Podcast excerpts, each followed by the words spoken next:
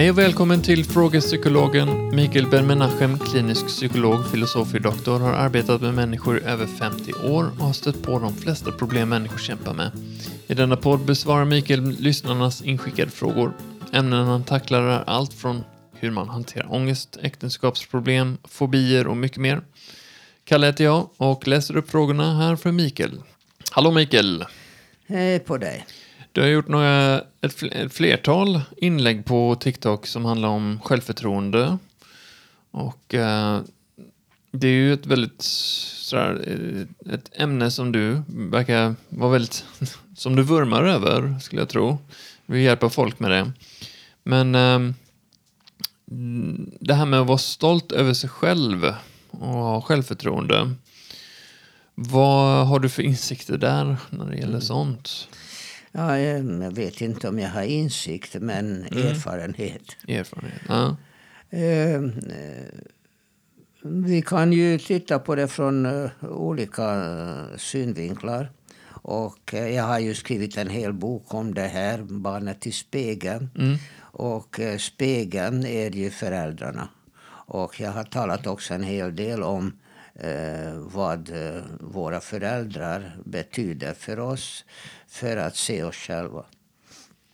För att våra första självbilder eh, de kommer ju från föräldrarna.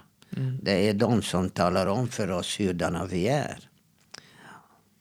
Och det finns ju två varianter. Kanske flera, men jag vill tala om två. Det första det är de positiva reaktionerna. Vad än du gör så är det jättebra. Och den andra relation, typen av, av kommentarer som föräldrarna gör det är att de på något sätt uttrycker att vad du har gjort är inte bra.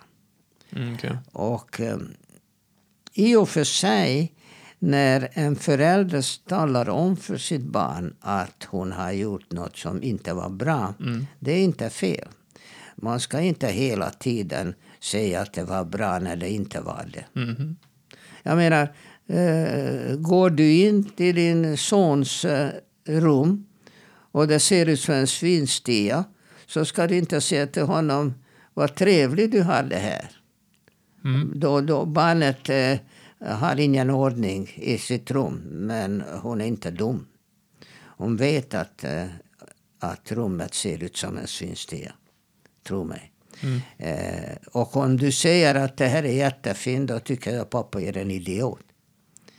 Jag menar, barnen har ju, även om de tycker om att leka och eh, ofta så leker de fantasilekar för att de kan inte eh, göra vissa saker i verkligheten. Eh, men de är inte dumma. De förstår att, att eh, som det ser ut i deras rum, det kan inte betecknas vara eh, jättebra. Så att, att tala om för barnet att någonting är fel, det är inte fel. Frågan är bara hur man ser det. Och det största problemet som skadar vår självkänsla och vår självbild, och det som absolut värst i det hela. Att generalisera.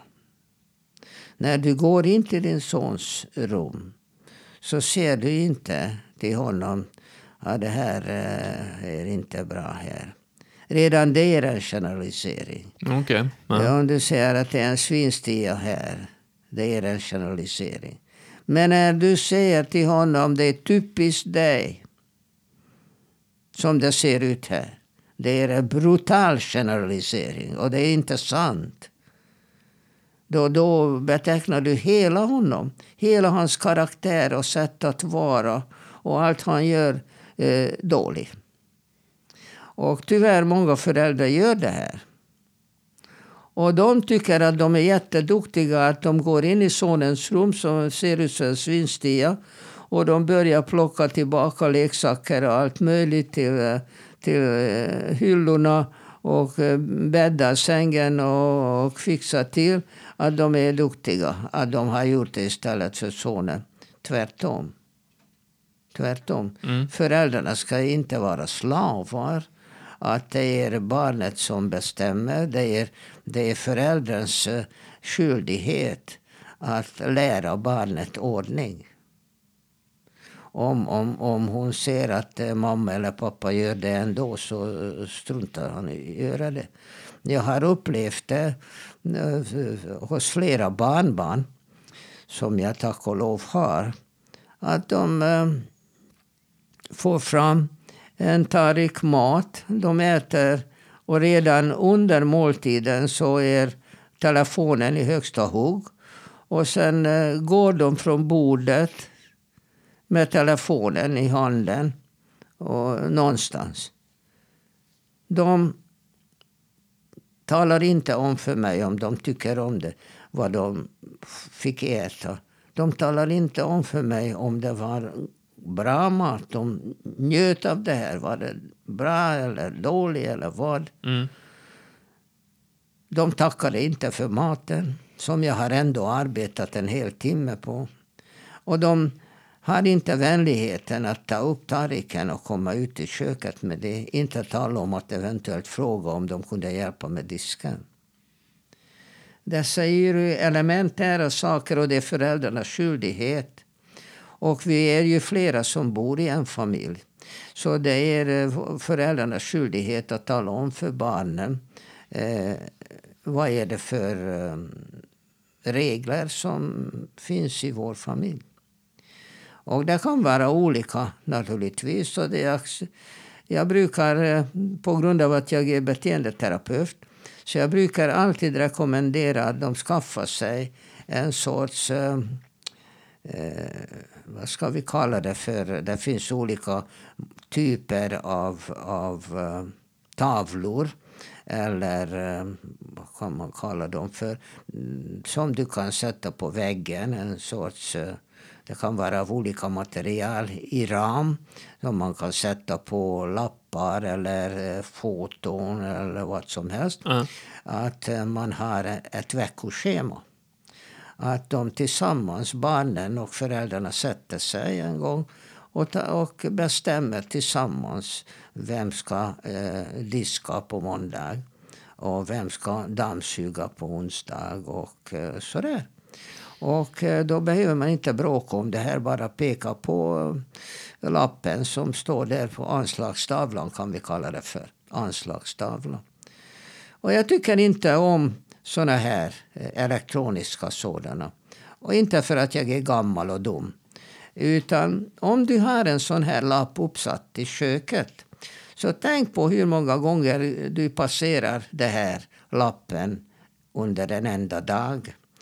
Och eh, du fotograferar här lappen med dina ögon automatiskt utan att tänka på. Och på det, på det sättet så fastnar det här i din hjärna att eh, i övermorgon så ska jag dammsuga. För att eh, det, är min tur.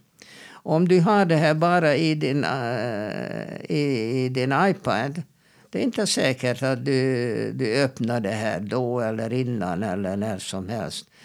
Och det här med att göra schema och schemalägga saker och planera. Jag tycker att de här moderna metoderna inte är särskilt bra. Och jag talar om för dig varför. Mm.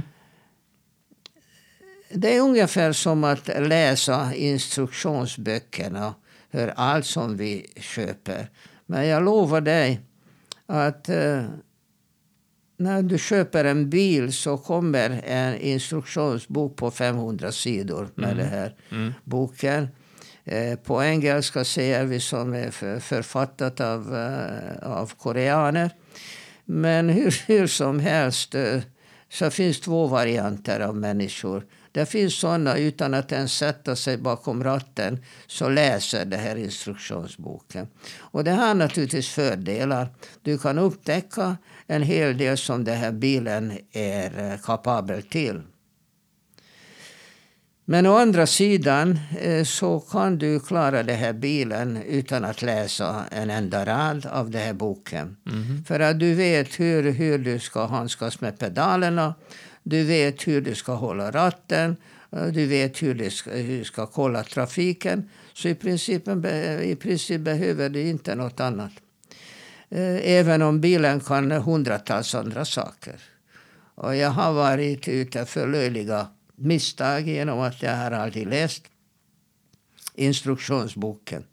Eh, och därför så man kan ju tänka sig att de är tämligen onödiga. Men de talar om för dig vad, vad den här bilen är kapabel till. Jag som har varit yrkesfotograf, de gör kameror idag. Du anar inte vilka möjligheter en modern kamera är kapabel till. Så vad gör de flesta?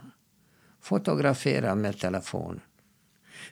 Mm. Som är i princip lika bra. Mm. Eh, så att eh, de här komplicerade instrumenten är nästan överlevt sig själva. Och min hustru som är mycket aktiv och arbetar mycket och hon eh, som läkare arbetar på många olika ställen har en hel del tidsbestämda aktiviteter. Så vad gör hon? Istället för paddan eller telefonen så har hon en liten röd eh, bok där hon skriver upp för hand allting. Mm. Det är så mycket lättare och snabbare att eh, reda på vad eh, kommer jag eh, att göra på onsdag. Det kan man göra elektroniskt, men jag tror att det tar längre tid att, att hitta i telefonen den rätta sidan och bläddra fram och så eh, skriva in nya aktiviteter och så vidare. Jag tror inte att man vinner så mycket tid med det att göra det här elektroniskt. Det är tvärtom, man har liksom bättre helhetsbild också om man bara tar en titt på, din, eh, på, på, på sin bok. Eh, inte alla kanske håller med mig. Men hur som helst, eh, det som styr vår mm, grundläggande tanke om hurdana vi människor är. Det handlar ofta om vad våra föräldrar har sagt till oss. Men eh, med det sagt så det är rätt intressant. Jag har ju två barn då. En nioåring Maja och en tolvårig Seth. Eh, och ju äldre de blir ju mer förädlade blir deras personlighetsdrag och sådär tycker jag. De är liksom mer och mer sin egen person och ja, sådär. Att det kommer fram andra sidor hos dem. Och sista tiden har jag märkt att Maja är väldigt, väldigt bekväm av sig. Hon, hon gör nästan som en sport av att gör så lite som möjligt och blir serverad så mycket som möjligt. Mm. Um, och jag känner igen mig, jag är ju själv väldigt sådär, jag älskar att lata mig och vara bekväm. Men jag märker till exempel att när storebror Seth går ut i köket och ordnar någon, någon snacks eh, till sig själv och går ut igen så ser Maja det och så istället för att gå ut till köket och fixa det själv så ropar hon pappa kan jag också och så får ja. sam, samma. Och många gånger har jag ju liksom jag har bara gjort det liksom. Ja, här, varsågod. Men på sista tiden har det blivit, nej Maja, du, du har egna ben, du kan gå ut i köket och, och ordna det själv. gnäll, gnäll. Um, men det är liksom, den, det beteendet appliceras i alla möjliga områden i, i livet sådär hos henne. Uh, ehm, men på sista tiden har jag liksom börjat ta upp det med henne. Att liksom sådär, uh, aktivt säga välj inte liksom hela tiden att vara det mest bekväma, liksom, bekväma alternativet utan du får anstränga dig lite och göra själv plus att hon är så pass gammal att hon kan göra alla de här grejerna som hon ber om hela tiden. Mm. Men eh, menar du att det är fel att liksom, jag har ju tagit upp till henne och även brorsan hakar på liksom sådär, ja du är så bekväm eller så. Ja just det, och då, alltså ni är då liksom en eh, så kallade triad mm. eh, sociologiskt. Och det är inte det, eh, den eh, mest lyckade gruppformationen. Eh, mm. För att då är det nästan alltid två mot en. Och, och då är det majoritet. Och jag har haft det så när jag fick min pappa gifta om sig. Och, och jag tyckte inte om min nya mamma. Och eh, tyvärr så pappa liksom höll med mig hela tiden och det var inte bra. Mm, till mm. sist så fick de skicka mig till internatskola.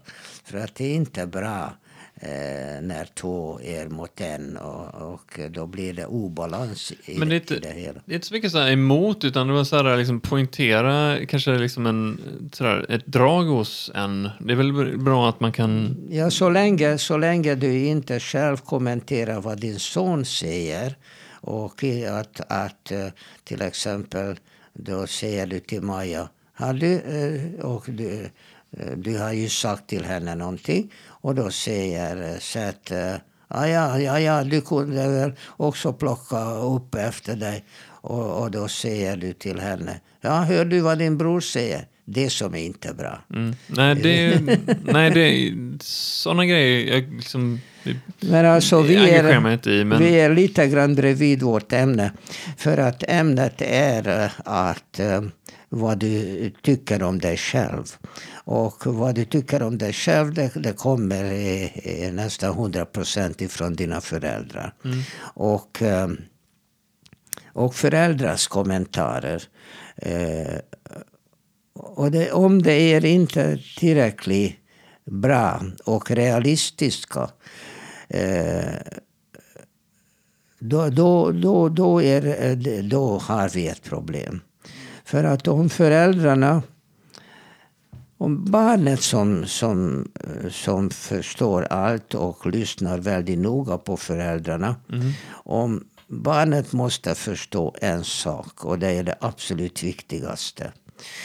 Och det är att barnet känner att jag är på det bästa tänkbara ställe jag är. Mm. Att mamma och pappa är det bästa i hela världen. Att det är mamma och pappa som tycker om mig. Mm. Och de vill ha mitt bästa. Har barnet den här grundkänslan ja, då är det mycket lättare för henne att utveckla olika tankar om sig själv. Men om man inte får den här eh, grundkänslan hos barnet eh, då är självkänslan redan skadad. Och det kan hända väldigt tidigt. För att alla psykologiska bedömningar eh, säger att ett barn är personlighetsmässigt och det innebär vad han tycker om sig själv är, är färdig redan vid åtta års ålder mm. ungefär. Mm. Så därför är det här så kolossalt viktigt. Jag säger inte att man inte kan ändra på det sedan. Men då eh, krävs det en extra uppmärksamhet och ofta terapi för att åstadkomma en förändring när det har gått åt fel håll. Eh, som ofta är fallet. Där barnet är osäker på eh, hurdan hon är. Och det är föräldrarna som präglar in det hos barnet. Eh, att, att hon känner att hon är bra. Och det här självkänslan och bristen på självkänslan, bristen på att tycka att jag är bra. Eh, det är det som följer oss genom livet och det är det som är det största problemet en människa kan ha. Och barnet är så angelägen att eh, motsvara förväntningarna. Att i princip hela vårt liv handlar om det. Det här är i nötskal hur stolta vi kan vara oss själva. För att de flesta, människa, flesta människor genom hela livet försöker bevisa någonting. Ofta så fick de den här känslan av att mamma eller pappa är missnöjda med vissa saker. Mm. Som jag gör eller hur jag är. Genom att de pekar på det. Och det finns ingen balans i det. För att om om du ville spela eh, fiol. Och eh, gått ett antal gånger och det går dåligt. Och eh, du har tappat intresset som du kanske inte hade från början. Bara gick med på för att mamma ville ha det så. Mm. Eh, det är inte fel att eh, när barnet säger att pappa jag vill inte spela fiol. Det är inte roligt. Och då, då frågar du henne vad vill du spela istället? Och det kan ju vara en piano eller mandolin eller vad vet jag vad. Eh, och det är helt okej. Okay. Mina föräldrar har eh, i princip eh, eh, tillät mig att pröva på nästan alla instrument. Och resultatet blev att jag inte spelade på, på något instrument. Och det är ju lite synd. Eh, men å andra sidan, de gick med på mina önskningar. Mm. Och inte bara tvingat mig. Det finns sådana som är relativt bra pianister. Men som när de tänker tillbaka sin barndom så avskyr dem som pesten att de fick eh, varenda dag eh, sätta sig vid pianot och öva och tycker att det är kolossalt roligt att de inte längre behöver spela piano. Mm, okay. Eh, så att det här är väldigt svårt egentligen. Det är växelspel. Att inte säga till barnet att sluta sjunga nu Kalle för att du sjunger som en kråka. Mm. Säger föräldrarna en sån grej bara en enda gång. Jag lovar dig, du kommer aldrig att anmäla dig till att sjunga i kör eller gå på konsert eller någonting. Det, här, det är därför tjatar jag hela tiden på att vi behöver föräldrautbildning. För att det räcker med ett enda sådant uttalande hos barnet. Mm. Det, det fastnar så våldsamt att vederbörande kommer inte att, um, att, att visa intresse för att hon har för sig att jag sjunger, sjunger som en kråka. Punkt och slut. Mm. Och uh, allting går ju betydligt bättre om man övar på oavsett. oavsett. Uh, så gör man inte. Man övar inte så blir man inte bättre. Och har man en sådan tanke på att jag inte är stolt över mina musikaliska kunskaper så kommer den inte att uh, motivera vederbörande att öva. Att försöka göra de här kunskaperna bättre. Mm. Och det är det som är så jobbigt. Att föräldrarna kan bara slänga ut en sån grej bara en enda gång. Jag menar, man tänker att hur många eh, timmar och eh, dagar och månader och år vi lever ihop med våra barn. Det kan väl inte betyda så mycket att jag har sagt en enda gång att du sjunger som en kråka. Men det räcker. Det, det, så allvarligt är det. Barnet lyssnar på oss så noga. Mm. Och kan inte vara stolt över själv som en musikalisk person. Så vad man kan då göra? Att försöka och kanalisera barnets intresse. Den, äh, intressen dyker upp äh, kanske via dagis, via kompisar, via skolan, via vissa lärare. Jag menar... Jag har lyssnat på en podcast i morse mm. där någon berättade om en lärare i litteratur och hur barn bedömer lärare. Och han berättar om den här läraren så här. Att den här läraren i litteratur var alltid sen. Det är inte bra. va? Mm. Man ska hålla tiden. Han var alltid sen och de såg från eh, fönstret eh, när han eh, steg av spårvagnen. Mm. Så han kom 20 minuter försenat till lektionen. Och då säger han ingenting. Han plockar fram en bok och öppnar någonstans och han säger jag ska läsa en dikt till er. Och han börjar läsa den här dikten. Och han lever sig in i den här dikten mer och mer och mer och mer. Mm. Och eleverna sitter där eh, eh trollbundna tills han kommer till crescendo. När poemen eller dikten är slut. Och han stänger boken. Och då säger han att det finns ingenting mer att säga om det här. Och han går. Ja. och, jag, och jag lyssnade på det här och då frågade eh, journalisten vad tyckte ni om den här läraren? Vi älskade honom.